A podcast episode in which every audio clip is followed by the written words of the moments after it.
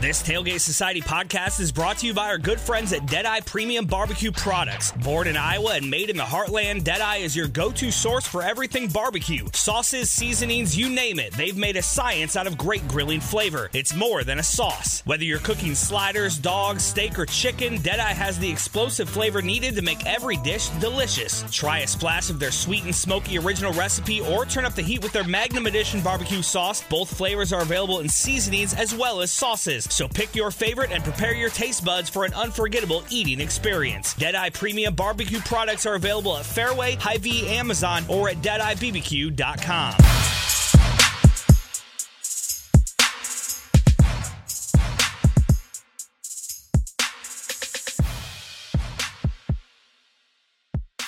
Hello and welcome to Culture Check, the Tailgate Society podcast. Please check the tailgatesociety.com and subscribe to Tailgate Society podcasts on Spotify and Apple Podcasts. I'm Arnold Woods and I'm joined as always by Emily Cornell. Emily, what's going on? It snowed in Austin this week. That's like unheard of. So that's I have to share it with everyone because it snowed like a quarter of an inch. Now you told me they shut the city down, right? They like were like don't leave your house if you don't have to. Like basically what the COVID protocols are like don't leave unless you need to because people don't know how to drive here. Like I'm sure in Iowa if it snows uh Des Moines doesn't like shut down. It doesn't, but there's still a lot of people who don't know how to drive in snow here, which is Amazing. fascinating to me because this is Iowa. You should be prepared for this sort of thing. I've lived in Iowa since I was like five, and it still boggles the mind how many people are unable to drive when.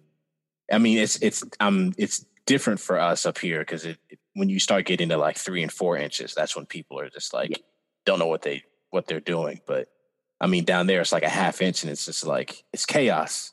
It's, It's not even a half inch. It's not even a half inch yet. Like it, it didn't even make it to half an inch. So it like starts snowing and people just like don't they don't know what to do. Like I thirty five, what a terrible what a parking lot all the time. So we're, we're all up and down thirty five. We're recording this on a Thursday night, and there's actually we are in a, a winter storm warning now. I think that starts actually at, at 10 p.m. So a little we have a little bit before it it gets to that point, but yeah, it's supposed to be. I mean, for us, it's mostly the winds, really high Yeah. winds, in addition to I don't know, maybe five or so, five or six inches of snow. So not great, but you know, we'll manage. We'll manage. The the city will trudge on. Will kids get a snow day? I am not sure. It depends on where you are because not all of our school districts are back in school anyway. Yeah. So, yeah, I don't know. It'll. I've seen on the ticker some schools, some of the rural Iowa schools who are um, back in person. Like you see the ticker on the different news channels about the schools that are that are going to be closed tomorrow. So I've seen some of those, and there's so shout out to Diagonal, Diagonal schools. Ever since I was a kid, you can bet on if there's any snow at all, Diagonal is going to be closed. And I used to be like me and my friends, we would always watch the ticker praying that it would say Des Moines Public Schools closed or 30 minute delay or whatever else it is. It never happened, but Diagonal, you know, if it's a little bit cloudy, if it's partly cloudy, Diagonal is like they're going to shut down the schools. It's wild. I don't know. That sounds like Austin. It snowed on Sunday. The snow was melted Monday. It was a snow day Monday. Unbelievable. That's the It's South clown shoes. It's it is the South. Like I have family in Alabama, and it was a couple years ago. There was a threat of snow. The snow had not even like fallen. The threat of snow, and they're like, "Oh, we're gonna have to have a snow day." I'm like, "What?" It threatens to snow all the time in the rest of the country, and we still have to. I had to walk to like we had to go to school. It'd be like negative twenty with snow on the ground, and they're like, "Yeah, we're not canceling classes." Someone slipped and fell and like died in the cold, we still had to go to classes. Like what? This is like when they when your grandparents tell you that they drudged, drudged up the mountain yeah. in eight feet of snow and still had to go to school. That's what it's that's the vibes you're giving off. And honestly, I respect it because I'm the same way. That's what I'm gonna tell my kids whenever they have snow days, whenever they have the 30 minute delays, I'm gonna be like, listen, we never had that. We had Yeah. to put coal in the furnace just to keep it. Okay, I'm not gonna go that far, but you know, I'm a I'm a I'm gonna give them shit for it for sure.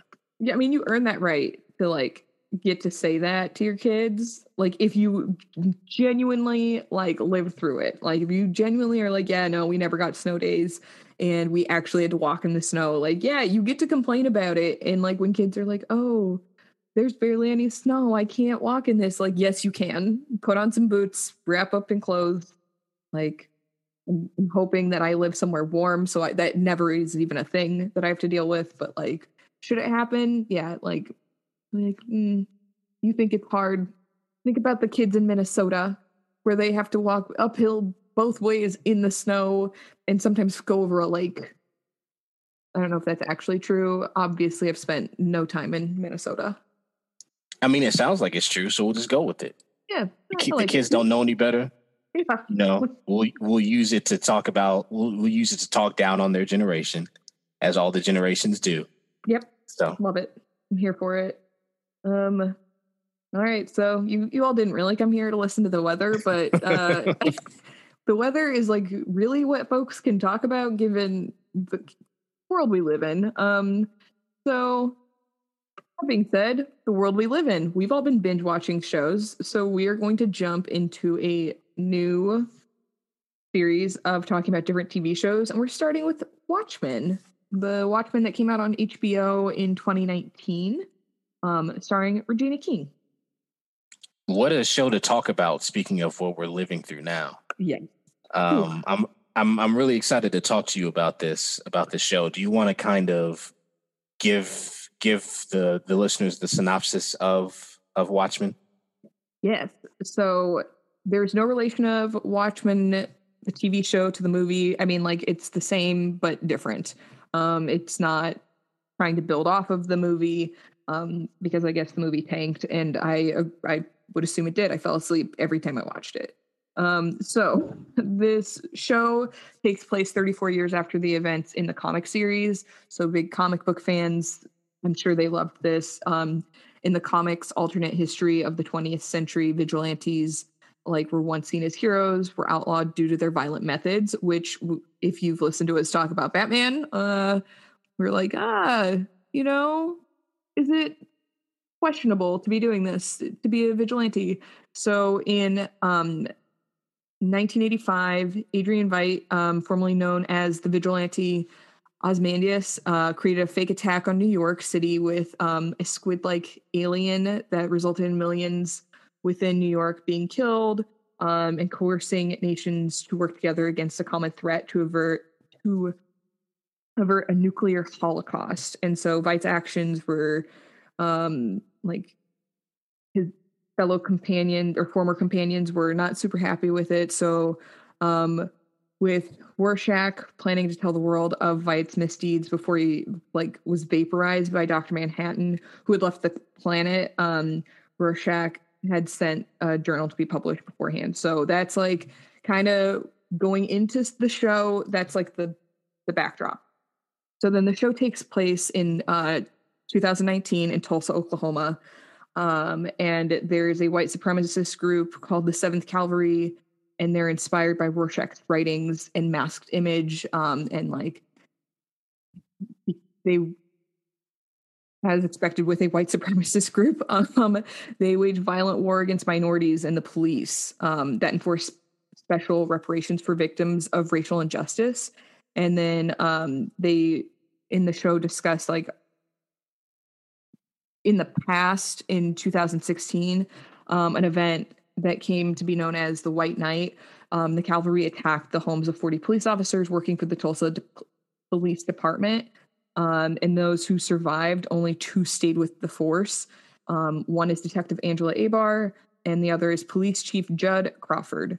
And um, as the police force was rebuilt, laws were passed that required police not to disclose their profession and like, to help them protect their identities while on the mask. So they were, or while on the job, so they wore masks.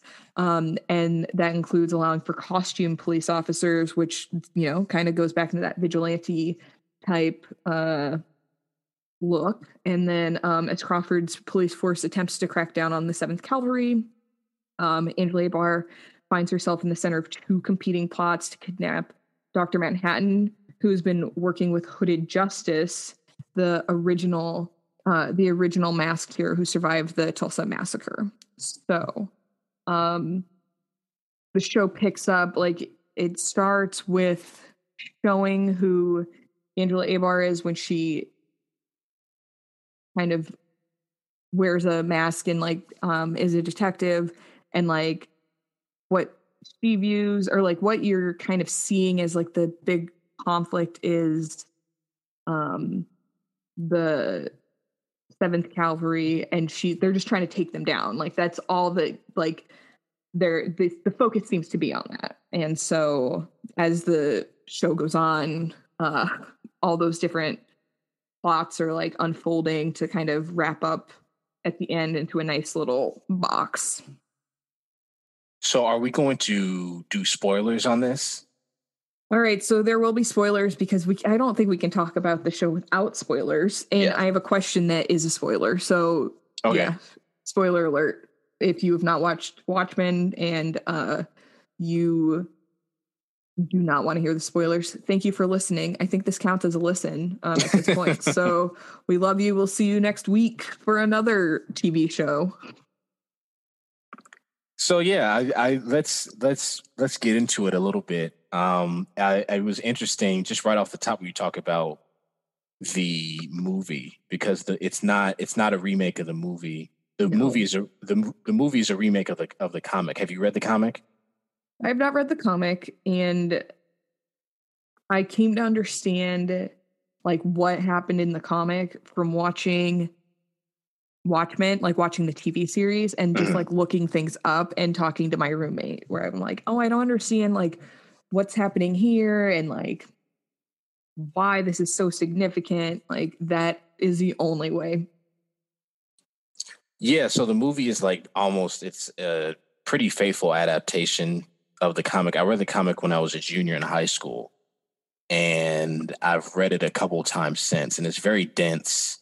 And there are some allusions to the comic and the TV show, but when they announced the the show, when they announced that HBO was was doing a Watchmen TV show, like I wasn't really sure what to think, and I was like. I was thinking that they would that it would be like the movie that they would like um do episode by episode and kind of go through the book but it's not It's- like what you said like the the show is like a logical extension of okay if if the events of Watchmen actually happened like this would be the aftermath of it 30 plus years later which I was not expecting. Maybe if I had read closer about what the show was going to be about, I would have known that. But I, I went into it essentially blind in that way, and it was just not what I was expecting. And it makes sense. Like the show was created and developed, I think, by Damon Lindelof, who had done shows like you know he's famous for doing Lost, and then he did the show The Leftovers on HBO, which I didn't watch. But um, you know he's he's a movie writer, he's a TV writer, and he has this idea for what the world would look like if um you know the last thing that happens in something the, the most brilliant thing that he did i think is that you know the, the the comic ends with a newspaper getting rorschach's diaries right like that's how the the, the comic ends Mhm. and it's like implied that okay all the stuff that he had seen and had witnessed with you know Ozymandias releasing the the um the squid into into Times Square and like a lot of people die and all this like you know the mass conspiracy stuff which is you know which is integrated into the show. That's how the book ends. The book ends with that with the implication that you know every the world is going to know what really happened based on Rorschach's perspective and what he wrote down. And so the the most brilliant thing that the TV show did was take that and spin it into the concept of the Seventh Cavalry, uh, which was is this like white supremacist super conspiracy fueled thing. Um, I just thought that was really brilliant, and that makes a lot of sense because Rorschach is not a, a good character. You know, the the comic starts from Rorschach's perspective he's if you if you watch the movie, you know he's investigating the death of the comedian, and you know he's I think that Rorschach. I've read that um, Rorschach is like a commentary on someone like Batman. Um, Watchmen was written by Alan Moore, and um, it was like you know the vigilante, but like, what if the vigilante's like a psychopath? What if what if Batman were like an extreme, like would kill indiscriminately psychopath? And so to to take that, to take his diaries, and to um, put it in the context of you know people reading this stuff and like being super afraid and concerned and um, made extremists by these by these conspiracies, and they become like to the max like white supremacists. I thought that was just really really brilliant. So that's that was my overall impression of the show when I first started watching it. Was just it, I was blown away because it wasn't what I was expecting it to be. What were your thoughts? I guess when you first were getting into watching the show. So I didn't watch the show when it originally came out. Um, it wasn't like a lot of shows. I'm like, oh, like I'll I'll get to it. I'll get to it. I'll get to it. Um, and I had listened to an interview that Regina King had done with Sam Sanders, who hosts the NPR podcast. Um, it's been a minute, and I was like, yeah, like I this sounds like something I'd want to watch, and like uh for the most part, like if someone goes on to It's Been a Minute, I'm like, yeah, I need to like read that book or um, listen to their music or watch their show. And I was like, man, the show sounds very different from what I would expect from Watchmen based off of like what I knew of Watchmen, what I knew of that movie, where I was like, man, this, I can't, make it through this movie. And I was also, I wasn't super young but it would I think it was before I was in high school that it came out. So I was like, I don't really know what's like politics of this. I don't really care. But watching the show and the tie-in to modern day issues where it's like very tangible if it's like this is a white supremacist group as opposed to just like some random group that doesn't like some other group and it's like an arbitrary gr- group that like is made up um this is very very real and like them showing like Tulsa and like how it was destroyed like Black Wall Street. So like the historical piece of it where it's like oh this is this is something that we should probably learn in schools um but we don't. And it's super disappointing that a lot of people are learning about Tulsa from Watchmen and from like other TV, like other pop culture. They're like, oh, like this happened. It's like this happened and it didn't happen that long ago. Like this isn't hundreds of years ago like this happened. This is fairly recent in the grand scheme of things. So I thought that that tie in and like just grounding it in something very real, such as what happened in Tulsa and then the fact that a white supremacist group like very very much could get a hold of um Rorschach's you know ideas and like run with it. Like that that is not too far fetched and I think that made it even more attractive of a, of a show as I started watching it because I'm like yeah like this is very reasonable and this is like it's a well done story it's very tight. And there's all these other storylines and i think that might have been my where i was tripped up the most was like oh why are we going to this man who's in this mansion and right. he has these two servants like the, those were the parts that it, it was a little bit harder to follow like what exactly was happening. But by the end it all came together and i was like i was very impressed with the show. Yeah it's interesting because like there's so many there's so many like brilliant things happening at once. And you know the show is just like the show the show is very different from the book in that i mean there are similarities there i'm talking about thematically now because so you you you talked about regina king who's just amazing in the show she's amazing and she's like um she carries the show she's an amazing actress I was watching the show and I was like, I didn't realize how attracted I am to Regina King. This is pretty crazy. Um, but she she's just like incredible in the show. She's just she holds everything together in her performance. I think that she won. Did she win an Emmy for it or a Golden Globe for it? I can't remember which. She definitely but, got nominated. Like, yeah, everyone on HBO got nominated. Yeah, she's just she's amazing. She it was well deserved nomination. I, am pretty sure she won something for it. I hope she did because she's she's just really incredible. Um, but the thing is, so like the the book Watchmen is one of the largest themes of Watchmen is that superheroes like suck. like superheroes are not good people and they're not good for society. And there's a lot of that thematically in the TV show, but for all intents and purposes, the show is about Regina King, who plays, you know, Sister Night, and she is a good person. She's altruistic. She is, um, I mean, she's not, she's not squeaky clean, like perfect person, obviously, but she's like, she is a good person. She's a fundamentally good person.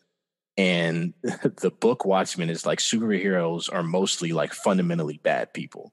So people like the comedian who is like, um, you know, he's um like a psychotic, like um loves killing, but is hired by the government to like fight in Vietnam. And, you know, I, I, I'll save the talk about Dr. Manhattan, but Dr. Manhattan is like a commentary on, you know, nuclear war and escalation and um, you know, it's it's uh, you know, Adrian Veidt as mendes is just like, you know, he's a really bad person who believes that he's doing the world a favor by his intelligence and like I'm just gonna kill a bunch of people in order to save the world. Like uh, you know, the the the purpose of the book Watchmen is really in, you know, Watchmen came out in the 80s, which was, you know, towards the end of the Cold War and but there's a lot of you know that era of you know superman and batman and all those people you know comics were really popular then. Comic book movies are really popular now. And so to have this sort of this really dense sprawling epic comic book about the lives of, of, of costumed heroes and how fucked up they are and how they're really they harm society more than they help it. Like that's a really interesting thing to put out into the world at that time, and then now at this time as well. Um, you know, the Watchmen TV series isn't really about that though. The Watchmen TV series is more about how powerful people um, can do a lot of bad things in the world. Not necessarily powerful costumed heroes, but like how a lot of people who are who hold the levers of society um, can do a lot of damage to to large groups of people at once. So it was it's it's a, a lot of like brilliant commentary just on on different levels and in different ways. And it's really it's it all kind of fits together um like a puzzle in a lot of ways, but it's it's really um just a, a testament to how great the book is and how great the the TV series is. And the last thing I'll say on, on that part, point is that it's really hard like that's a really hard book to make into a movie, which is why I don't think that the movie really worked.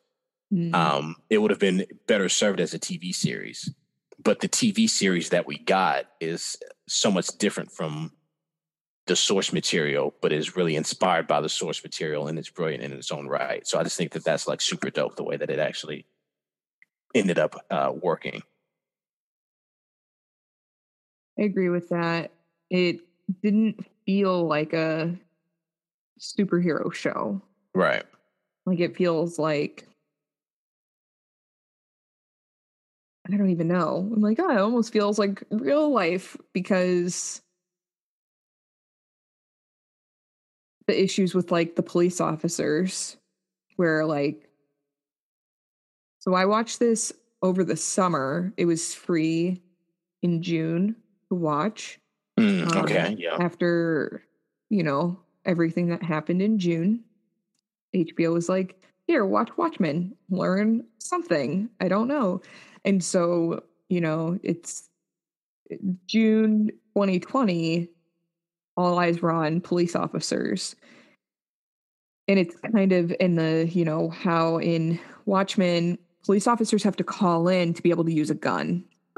And like, obviously, in the United States, there's an issue with police brutality and so it's like, oh, you know, should it be a situation like this where like police can't just shoot their guns? And um it's it's like wild to see where we were in June to where we yeah. were last week, where it's like, oh man, like police are being um not I'm sure not every police officer felt threatened last week, but like a good number were probably like, oh man, like we're being attacked by some white supremacists. So like to look at those two different months and like look at this show in that it's like, wow, um, the show remains very culturally relevant, even though it came out almost two years ago.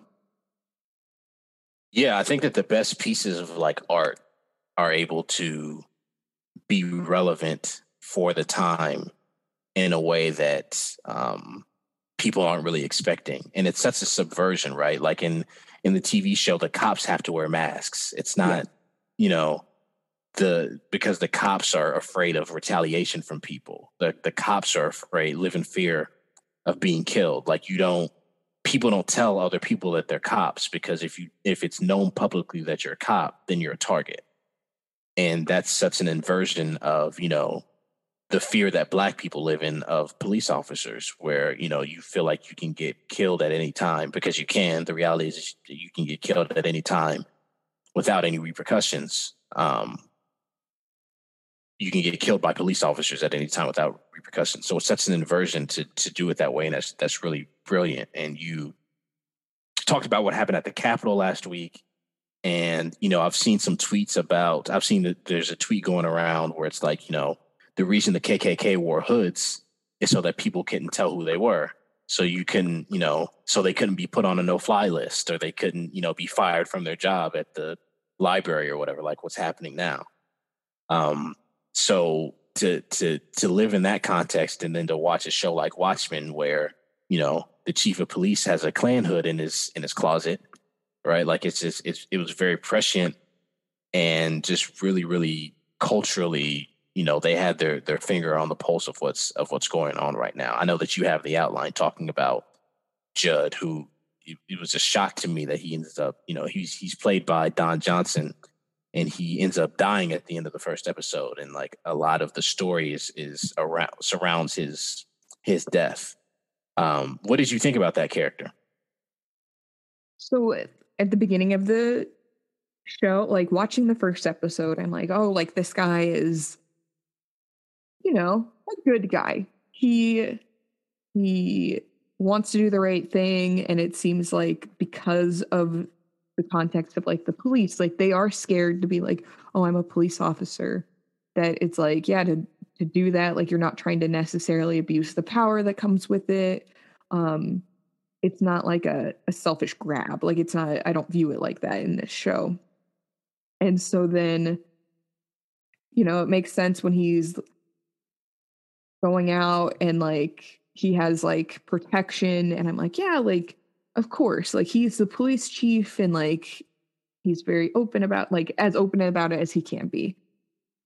And for him to for it to come out that he's like he has a Klan hood i'm like oh my god like that's peak modern day racist like a closeted racist like obviously you have the people who are like proudly like oh the confederate flag is my heritage and all of that like nonsense but like the people where it's like it's not quite the get out vibe where it's like um the the white liberal but right. like he he's just like he seems to be a good guy he's like he's nice to like angela and like all these people he doesn't seem to have like any of the he, the behavior that one would associate with someone like his language isn't um like the low-key racist comments that people make whether they mean to or not. Like there are plenty of people who exist that like will say things like oh you speak so well and it's not like they're trying to be racist but like what they said was like very racist. Right. And so like you can correct that and like he doesn't have that. So then when it's like oh no you're like really racist um it's like I, I think it moves the plot forward and it's like important it's an important plot piece um, because then like Angela has to work through that. But yeah, I don't. What did you think about him having the Klan hood and like, did you see that coming that he would be? It's a, it's yeah, it's a pretty, it's a pretty, um, heavy metaphor pretty, you know, it hits you over the head pretty, pretty. It's a pretty blatant metaphor, right? Where it's like, like you said, like they have Angela and Cal over to dinner at their house, and uh, Angela and Judd are pretty close, right? Like they're very. It's almost like a father daughter type relationship, and Yeah. she's really devastated by his by his death. And you know, as she's investigating it, she finds the the the Klan outfit in his closet, and it's a, it's a pretty yeah, pretty pretty blatant metaphor for you know black people who have these relationships with white people and are very close to them or exist in the same spaces as they do, and it's all good on the surface, but when you dig a little deeper, you see, um, and, and you experience how, um, one how important whiteness is to to to white people, um, and how, um how sinister um some of the some how sinister it can be how sinister some uh, white people can feel about you. And you but it's not you know, they treat you well and you're very cordial and you're, you're very close to them have close relationships but um you know it's it's it's the metaphor of you know dig a little bit deeper beneath the surface surface and you see some really some really evil sinister shit. And um and then the the next part of that is like you said angela dealing with that and processing that and coming to grips with this person who she thought she knew. She didn't really know. And um i wasn't expecting him to i wasn't expecting this the story to hinge on his murder. Um it's it just shows how how much the story went in different directions that I wasn't anticipating, but it was um, really well done, I thought, and the the deeper sort of mysteries surrounding that, and then the um, how it affects the different characters and, and how it pushes the story forward. What did you think of? Um, so you, you mentioned Tulsa, and I mean we could spend uh, uh, three podcasts on that but like I was really struck by um so it, it, it takes place like now or in the in the distant future or whatever but like you know family bonds and generational bonds between characters is a really important piece of the story Mhm. and you know the idea that you could go to this you know um you know this center where you can type in your name and then your family tree comes and you can see like generations back like that's a really um that was a really interesting and powerful story advice to me what you what do you think about that about the you know um angela's grandfather and just like all the the family part of the of the story I I liked it. Like I thought it was really important for the story. Like it again, rooting it back into almost real life, right? Where like we know that Tulsa's a real place. We know that like the massacre happened, and like yeah, people lived, and like what would have happened? Like where would someone be like that today? And so, um, I think having it where it's the general like it tying them together, like her coming back to Tulsa, like her ending up in Tulsa, and then her like both of them being masked vigilantes. Like I think it's important that they like have that tie and they have like they're working towards like a common purpose. Like within a show, I think that's important. Um where it's like, oh, like you you and your your family like share this kind of unique experience and like you come back to the same places where you can like like i'm sure he relives some not good parts and so it's like he can share that and like I'm like he shares it not um verbally like she takes those those pills and like experiences all of her, his memories and i think that makes it like even richer for her being back in tulsa like it it just like gives a greater weight to it Yeah, I agree. And it's it's that episode is just incredible where she's like experiencing his life and the, the different stages of his life. And to me, it's just like that kind of taps into something.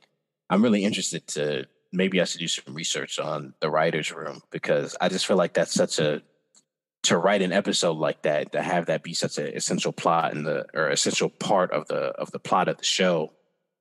that really speaks to the black experience to me, where yeah. it's like, you know, we are, are, a lot of times we're like desperate to know more about our family lineage. Yeah. Um, I one of my sister's best friends um, does like genealogy work on the side, and so she did something for us a few months ago where she traced our our family tree back through um, my grandmother, my my dad's mom, and that was like just you know reading.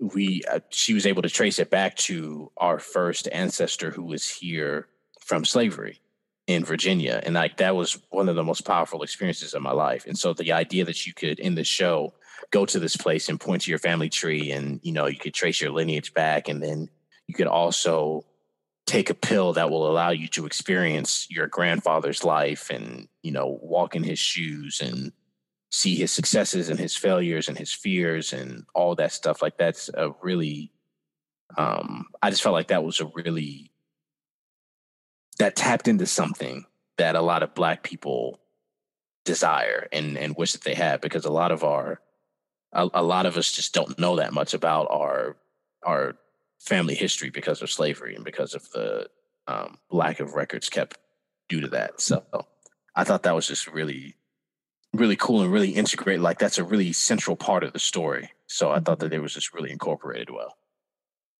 It, it was a really cool idea. Like I very much enjoy Ruth. She could just be like, "Oh, I'll just like look up this person and like right. look up my like fame." I'm like, "Wow, I can't imagine just doing that. Just being like, yeah, I'm gonna like look up my family or like you know when folks would go to new york and you can go to ellis island and like look up your family that came over and signed i'm like wow that's uh to do it in like a, a modern way and to like be able to see the tree like actually see this tree where they could trace it back like that was really neat i wanted to talk to you about dr manhattan yeah and uh that twist yeah and, did you, know, see it coming no, I didn't. Okay.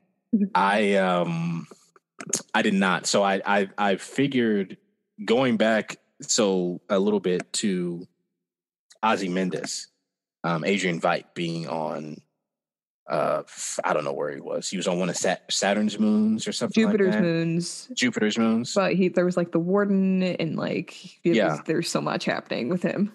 So I kind of figured that that was him um after a couple okay. episodes but like with as far as Doctor Manhattan being Cal, like that completely, I did not expect that at all. Um, obviously, in the comics, Doctor Manhattan is not black, and I mean, in the show, he's really not. Like it's you know, it shows him in his flashback like he's like a young you know Jewish kid, and in in the comic, he's just you know he's um, he grows up to be a scientist, and he gets stuck in like a particle accelerator or something like that, and you know it transforms him um, but for him to decide to take on a black body was pretty, I mean, that's pretty significant. Like he's, um, he's a pretty godlike, all powerful figure. Um, that accident transforms him into someone who can like manipulate atoms and like he, his powers are basically limitless. And, um, you know, for good and for bad. I think that in the in the comic, it would argue mostly for bad but the the decision to give someone with that level of power um, to make that that person a black person is pretty that was pretty um, subversive and pretty pretty amazing to me what did you think i think that was why i would not have expected him to be uh, dr manhattan. Like i for a lot of the show i was like oh i guess maybe he is like on the moon or like he's missing or he's hiding or maybe he is the game warden. Like i none of the the guesses were cal. And um and it's interesting like when they do that the episode where it shows cal and angela meeting and like everyone is like dressed up as dr manhattan and so she's like, "Oh yeah, you're Doctor Manhattan." He's like, "Yeah, I am." Um, and he like tells her the future and all of this stuff and then eventually he like hands over the power of his like fate temporarily to her where he's like oh we can like be together but like eventually i'm gonna have to be dr manhattan and so it like almost humanizes him after all of these episodes of dr manhattan being talked about as like this being who is like kind of far away and like not not wanting to be found, not wanting to deal with people, like just kind of hiding away. And where it's like, oh, like, is he even alive? So then for them to like show the story of where he talked about growing up and then like them becoming a couple and him basically becoming Cal, like it as someone who's like not read the comic, I'm like, oh, like he seems like he's a good guy. But then it's yeah. like, oh, but like his power, like what you see when right before he gets captured and he's just like vaporizing people's heads. I'm like, oh, yeah. like he might not be a good guy. Well, it's interesting the way that he's used in the comic because it's basically like a commentary again on like nuclear proliferation and you know, they there's a, a part in the comic and it says this in the movie too, where it's like the Superman is real and he's American um, even though his powers are like way more than Superman's. But like he's he's usually he's essentially a tool of the U.S. government, like in the Vietnam War. Yeah. Right. Like in that alternate history where he goes and just like I mean you can vaporize entire like villages. So I mean we're gonna win that war. Yeah. And it's so interesting the way that the show does it because like in that version, like America wins the Vietnam War quickly because of Dr. Manhattan, and then America like colonizes Vietnam and Mm-hmm. It's it's just a lot, but like it's such a subversion because and also in the comic, he has a relationship with um like Laurie, who's played mm-hmm. by Jean Smart in the in the TV show, like the older version of Laurie. Yeah, and there it's such a a, a large part of their of his storyline is like him and Laurie, and like him and Laurie are you know dating or whatever, and he becomes less and less human and he becomes less and less like wanting to become entangled um, shout out to jada uh, with um, i had to. Uh, he, he he becomes less and less like enamored with human life and he's just like he he just becomes distant and there's like a part of the comic where he's like he can create multiple bodies for himself basically. And there's like a, a part in the comic where there's a lot of like there's a lot more sex in the comic than there is in the tv show. But like there's a part in the comic where like they're about to like have sex basically. But she like realizes that it's not really him. It's like one of his like he's off doing something else at the same time. And so it's just like you know he's there it's not he's not intimate enough for her. Not just physically but like emotionally and like all that stuff. And so he ends up leaving. He goes to Mars because he doesn't want to deal with humanity anymore. And she has to like convince him to come back to Mars, to come back to Earth from Mars so that um, they can stop Adrian Veidt, basically. And so it's that it's such a subversion for in the TV show. Like he chooses to, like he loves this black woman so much that he chooses to give up his powers for her and live as a human for her like it's the complete opposite of what his relationship with Laurie is.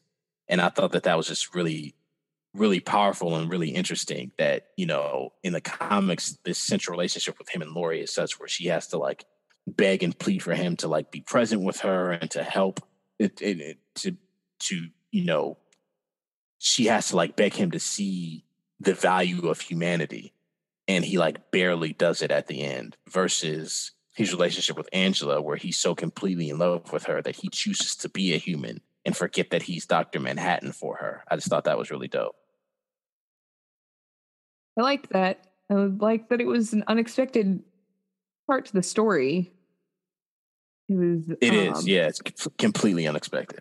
Which, like, for me, it added to it because I'm like, oh man, I didn't expect this to happen. I didn't expect. I didn't expect him to get caught um, even though he like says it's gonna happen. I'm like, oh, maybe he's wrong. Like maybe he really can't because he's like willing to be with Angela and like give up his powers for a little bit. Like, oh, maybe he was wrong. And um it just it was it was an interesting way to play it, and I'm I'm glad they did it that way. It added to the story and made it. I don't know. I feel like the storytelling would not have been the same. People wouldn't have been as like, oh, like Watchmen if there weren't the plot twists that were throughout the show, but also just like reframing like, oh, Dr. Manhattan could do this and he could choose this. And like, it doesn't have to just be and in terms of like a love story, like it doesn't have to look a certain way. And someone could choose to be, you know, I, I don't know if anyone actively is like, yeah, I'd choose to be a black American man mm-hmm. um in this economy. Um, someone might, and like, okay, cool, but um in in the context of the show i'm like oh like that's a big because like they look at different bodies and she's like how about this one and he's like okay like he's just so willing so it's right. uh it's and it, it's not just that he's willing and like i mean obviously he has all the powers ever right? So he could easily if someone were to attack him he'd be fine but like he's he's forgetting that he's dr manhattan he's choosing to be a black man and before doing this like he understand like he's he knows everything so he knows that like it's not a good time to be a black man. Like it's it's not like 20 years ago it was any different than now. Like he he knew that it wasn't great but he still chose to do it and that's a like a very good storytelling piece. They do a good job of incorporating like that part from there it's it's in the comics the the fact that he's like experiencing time differently than everyone else and he's mm-hmm. experiencing like all different like past present and future all at the same time which is really hard to do in a tv show like it's easier to do and and i mean it's harder to write it or it's hard to write it still but it's easier to write that than it is to i think portray it yeah live action and i think they did a, a good job of that the last thing i'll say is that I, about Dr. Manhattan, based off just going off of what you said, the the great points that you just made, is that I th- I think that it's it's kind of of a piece of the last four or five years in storytelling where, you know, what are fantasy stories? Fantasy stories are what we aspire to, what or, or what we wish would happen. Yeah. Um, you know, our reality is so you know fucked up. We wish that this fantasy would happen instead. And so, what's more of a fantasy than an all powerful black man, where mm-hmm. or, all powerful black person, where it's so you know we're so vulnerable, we're so um uh you know we we have such a target on our back by society, by police or whoever else. Our you know our minds are vulnerable, our emotions are vulnerable, and certainly our bodies are vulnerable. And so you know, Black Panther was created in the '60s, but like you know in 2018 really, I mean, the the first he, he started in Civil War in, in 2016, but you know, 2016, 2017, you have a bulletproof black person in Black Panther, Luke Cage, yep. you know, the TV show is you know uh, also based on a on a Marvel comic person, you know, the bulletproof black man, and then this Doctor Manhattan, all powerful, you know, black man. So I think that it's kind of in conversation with those other two characters and it's something where it's like you know that's our fantasy our fantasy is to produce um, a black person who is who you know bullets can't hurt him in real life they can hurt you but in in, in this fantasy they can't hurt this guy so i think that it's um i think that it's kind of a, of, of a piece with that and um again that just it kind of speaks to the moment that we're in that's a really great point um, like I totally agree that it's it it's easy to forget that a lot of what we watch is um fantasy, right? If it's scripted, if it's a show like this, like there's no reason that we don't write it to be, oh yeah, like we don't have to have shows that are predominantly white. Like that's not what real life looks like. Like what let's if we want to um we want to apply that like oh we want this to be not like real life like real life is terrible. Let's make this better. Like let's show representation here. Let's you know make the bulletproof black man. Like i think that is a, a phenomenal point um that you made in that. So something that I'll probably consider as I like watch different shows like oh what's appealing about oh it's not like real life so that's a which we we use a lot of this is like escapism so escapism might as well be something to aspire to like getting to a point where it's like yeah black people don't have to be afraid of like being shot by the police or we don't have like targets and it's not a um it's not as big of a concern and black people do become like quote unquote bulletproof but not I mean, obviously we can't all become superhuman. Like none of us can that I know of on this planet. but like if you if you, you the listener know of a way to become like superhuman, please let us know. I'd love to interview you. It'd be so interesting. But um come on, come on, culture check. like do a deep dive. Like, how's this going? What have you done? Have you become a vigilante? Um, and if so, what city did you pick? Which city are you destroying? I think also, um, yes, please reach out to us if you're if you're a superhero. We, we'd love to talk to you. We would. I think also, um, just kind of going along with like the the black superhero piece is just like I've just I've really been fascinated with that recently where it's just like you know we we you know superhero a white superhero can just be a superhero right like Superman yeah. can just be him um even though he's I mean he's from a different planet right but like he can he can navigate his life he can navigate his superhero life without worrying about race yeah. Whereas like a black superhero, like you're still, even if you're a superhero, you're still black first. Like that's kind of just like the way the society works. Um, that's like true. that's that still informs your, um, that informs your your superhero work in a way. Um, and you can't just like you can't really escape that. And I think that Watchmen really like really comments on that well and kind of shows it in a in a new light. And then when you talk about like the conversations that we're having now, I just I also hope going back to what we said earlier, you know, people in positions of power, um, you know, people people who are super racist like infiltrating these positions of power, like that's a that's a real that's a thing that this show is um, show hinges on, and that's also happening um in our in our world, and it's it's happened for you know for centuries here, and you know police departments and school boards and city councils and you know they're filled with like really racist people. And we're seeing that like we talked about the capitol with you know people in police departments going to to put on makeup and storm through and uh try to take hostages at the capitol. Like these aren't random people. These aren't like the fringe people of society these are people with jobs in your neighborhood in positions of power um, who have you know Klan hoods in their basement, but they're the police chief. Like again, Watchmen was really prescient with that, and that has to be um, that has to continue to be at the forefront of these conversations that we're having. I agree with that. I think that that is something that is very easy to miss because it's once it's out of sight, out of mind.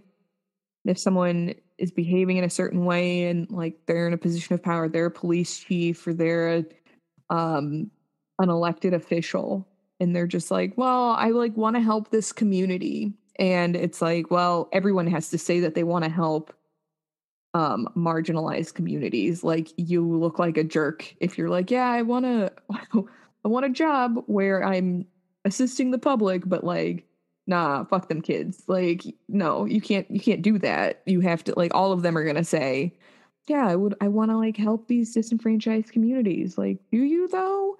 like like you have the language and like that's a thing. A lot of them like get the language, but like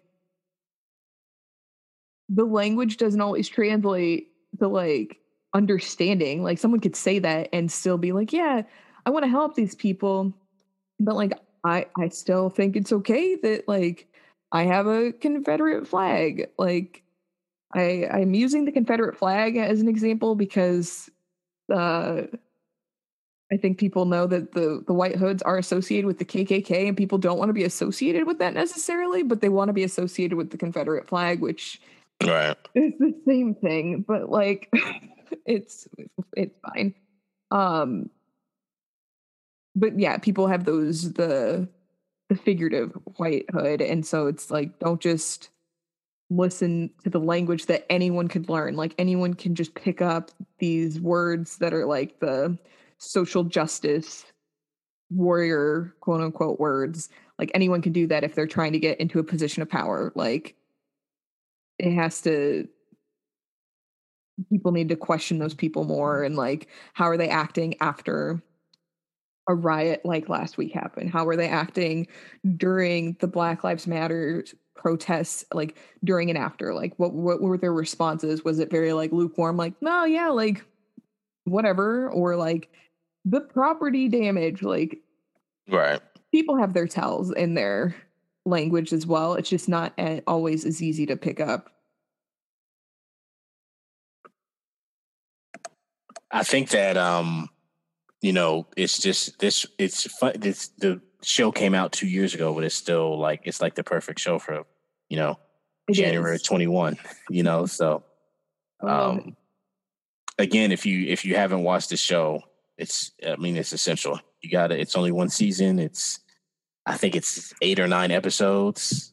Um, watch it because it's it's phenomenal. Any other any final thoughts on on Watchmen? Um, I it's not a thought. Like I think we we got a, through a lot of like the, the cultural significance of Watchmen and like what it's an awesome show. Like even if you don't care about how it's culturally significant to this moment we are in now and have been in for the last couple of years.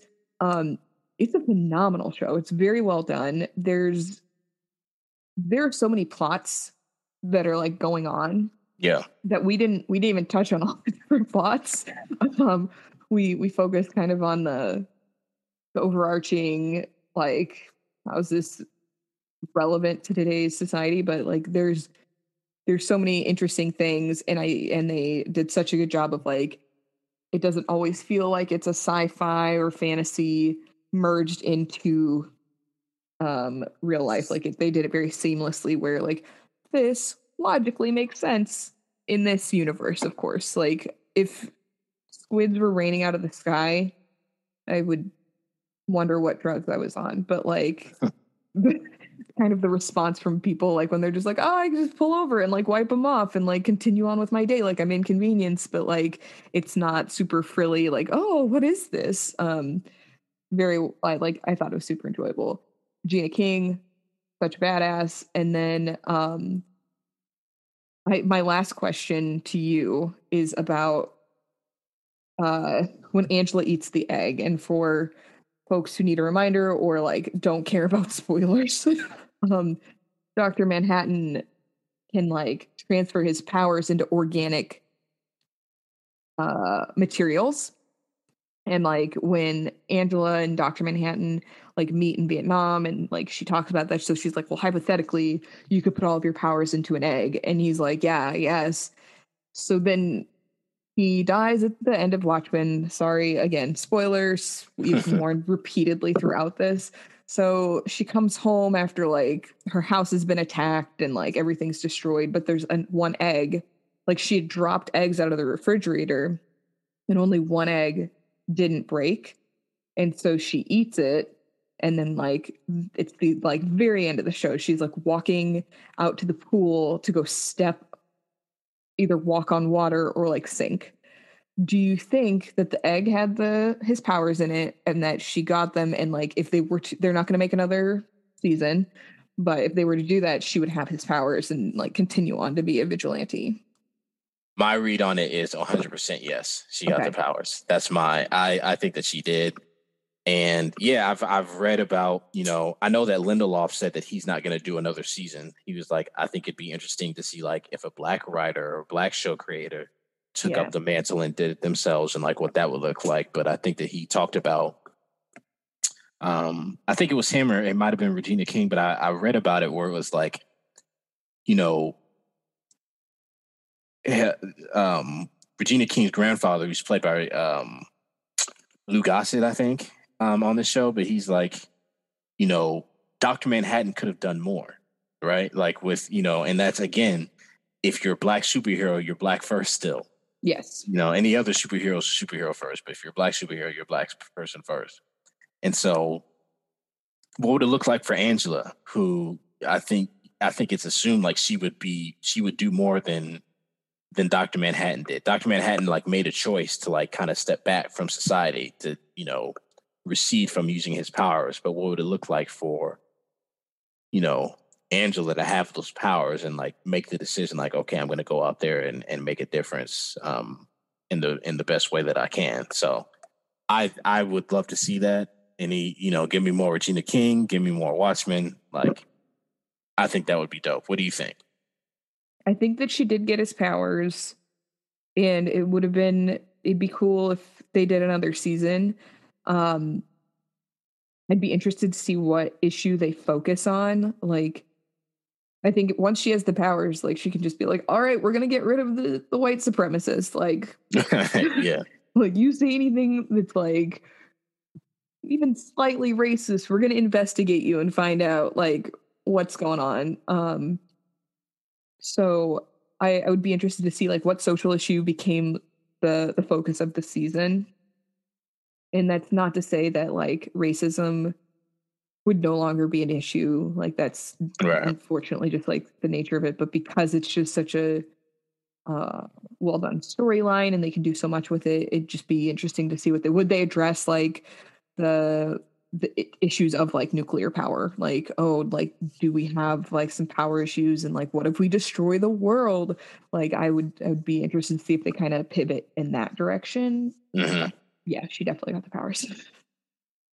I want to see it man. I, I i hope that something comes along and they're able to to do that. So i don't know. We'll see. But i think it'd be incredible. It, it, you never know. Hbo money they can make anything happen. Exactly exactly. Um, any other thoughts on Watchmen? Um, read the book if you're if you're into graphic novels. Um, it's really good. It's dense. It's um, it'll it's a it's a thick book. It'll take you a while, but it's still really good. And it's it's interesting to see like the changes and the um the stuff that's influenced by um by the book in the in the show. So definitely you can skip the movie, but definitely definitely read the book and, and watch the show. Mm.